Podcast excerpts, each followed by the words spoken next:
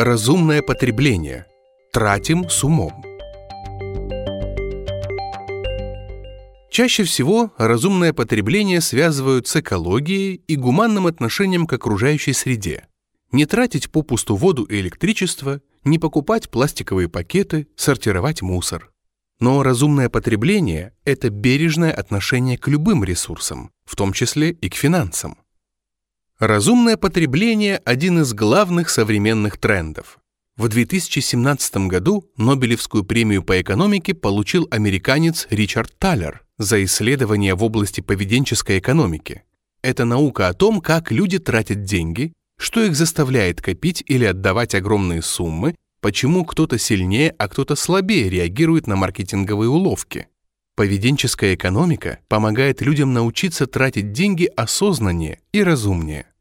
Итак, на чем экономить не в ущерб качеству жизни? Давайте разберемся, какие расходы можно сократить, не превращаясь в болезненного скупердяя. Импульсивные покупки. Это главный враг разумного потребления. Большинство покупок мы совершаем спонтанно, что-то понравилось прямо здесь и сейчас или привлекла цена со скидкой. Если контролировать себя, то можно защититься от таких расходов. Используйте опцию «Отложить». Выбрать в магазине, потрогать, примерить и отправиться домой или на работу на несколько часов или день. Через какое-то время станет понятно, нужна такая покупка на самом деле или нет. Составляйте списки, это помогает покупать столько, сколько нужно, и, например, не выкидывать потом испортившиеся продукты. Также экономить можно каждый день по мелочам. Допустим, не покупать в магазинах пластиковые пакеты, а носить с собой тряпичную сумку. Или наливать воду с собой в однажды купленную бутылочку и не тратить на это по 30-60 рублей в день. Повседневные траты – с помощью различных хитростей маркетологи и мерчендайзеры буквально заставляют посетителей магазинов и сайтов покупать больше продуктов. Важно помнить про эти уловки, чтобы противостоять им. Внимательно читайте ценники. Красные ярлыки возле цен заставляют покупателя думать, что это скидки, хотя это не всегда так. Иногда на ценниках крупными цифрами пишут цену с оптовой скидкой, без учета НДС, а мелкими – реальную розничную стоимость. Заглядывайте на нижние и верхние полки. Товар, продажа которого наиболее выгодна для супермаркета, располагается в золотой зоне, примерно на уровне груди взрослого человека, на высоте около полутора метров. Здесь этот товар лучше всего виден и его удобно брать. Скорее всего, на других полках вы найдете товар не худшего качества, но по более низкой цене.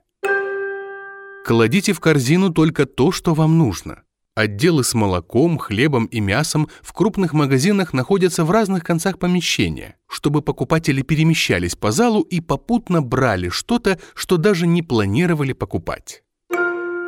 Проверяйте вес и объем продукта. Часто крупы и сахар расфасованы по 900 грамм вместо 1 килограмма, шоколад по 90 грамм вместо 100 грамм, растительное масло по 930 мл вместо 1 литра.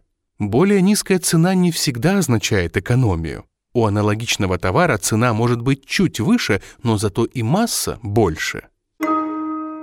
Сравнивайте цены. Дисконтные карты конкретных магазинов с накопительной скидкой, кажется, сулят выгоду. Но, возможно, в супермаркете, где вы получили карту и копите скидочные баллы, товары стоят куда дороже, чем в других магазинах, даже с учетом дисконта. Трезво и критично оценивайте маркетинговые акции. Бонусы за покупки, которые затем можно с доплатой обменять на товар, или каждая восьмая покупка в подарок – это лишь способ заставить вас в погоне за подарками, порой совершенно бесполезными, покупать больше, чем нужно. Транспортные расходы. Работающий человек не может отказаться от транспортных расходов. Нужно как минимум добираться до работы и обратно. Но в современном мире собственный автомобиль не всегда самый экономный вариант. Для больших городов с пробками и приличными расстояниями разумная альтернатива собственной машине – общественный транспорт. Абонементы и специальные карты охватывают несколько видов транспорта и редко стоят больше 2000 рублей в месяц. Если автомобиль вам нужен не каждый день, то вполне вероятно, что такси окажется более выигрышным вариантом. Бензин, обслуживание, налоги, страховка, парковка и мойка машины могут обойтись вам в немалую сумму.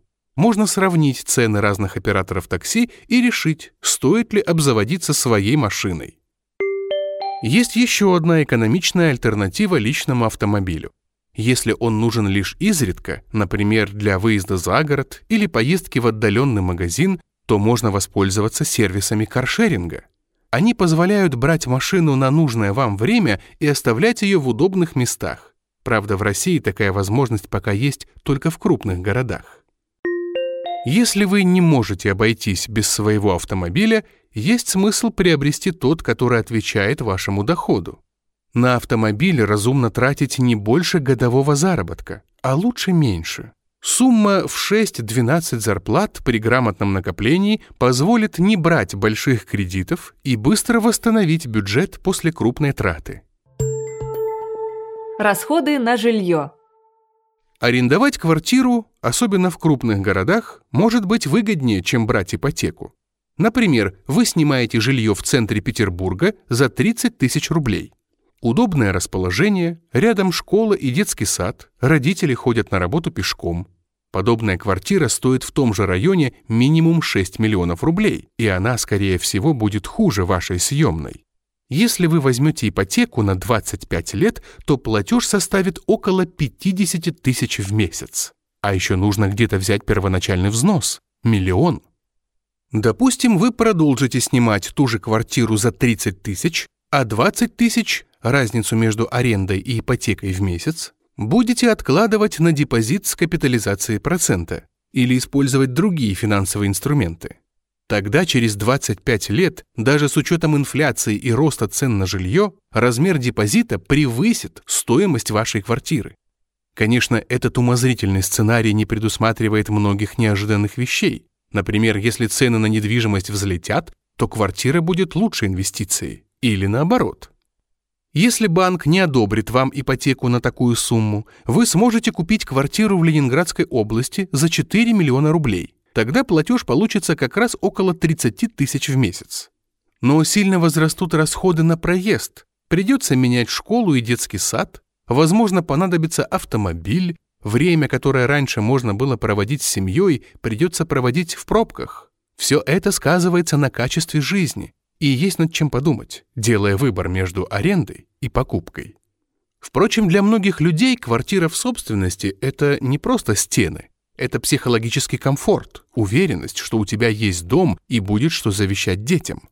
Регистрация по месту жительства дает дополнительные возможности, плюс некая фиксация трат на квартиру на 25 лет вперед. Ведь платежи по ипотеке измениться не могут, конечно, если вы не выбрали дифференцированные платежи. К тому же люди иногда готовы переплачивать за гарантию стабильности, даже в ущерб комфорту. Для других важнее мобильность, доступность инфраструктуры, и не важно, что квартира принадлежит не им, важно, чтобы в ней было комфортно жить. К тому же в случае финансовых проблем с арендованной квартиры можно просто съехать, а с ипотечной все гораздо сложнее. Ее можно даже потерять. Кредиты. Кредит удобный и популярный финансовый инструмент. Но использовать эту возможность нужно осмотрительно и не брать на себя невыполнимых обязательств. Особенно если кредит нужен для покупки последней модели дорогого телефона или других предметов далеко не первой необходимости, когда денег на гречку с трудом хватает. Помните, что уровень кредитной нагрузки на человека не должен превышать 30% от ежемесячного дохода. Иначе есть риск не справиться с выплатами и попасть в долговую яму. Взвешенный подход к кредитам – еще один важный маркер разумного потребления.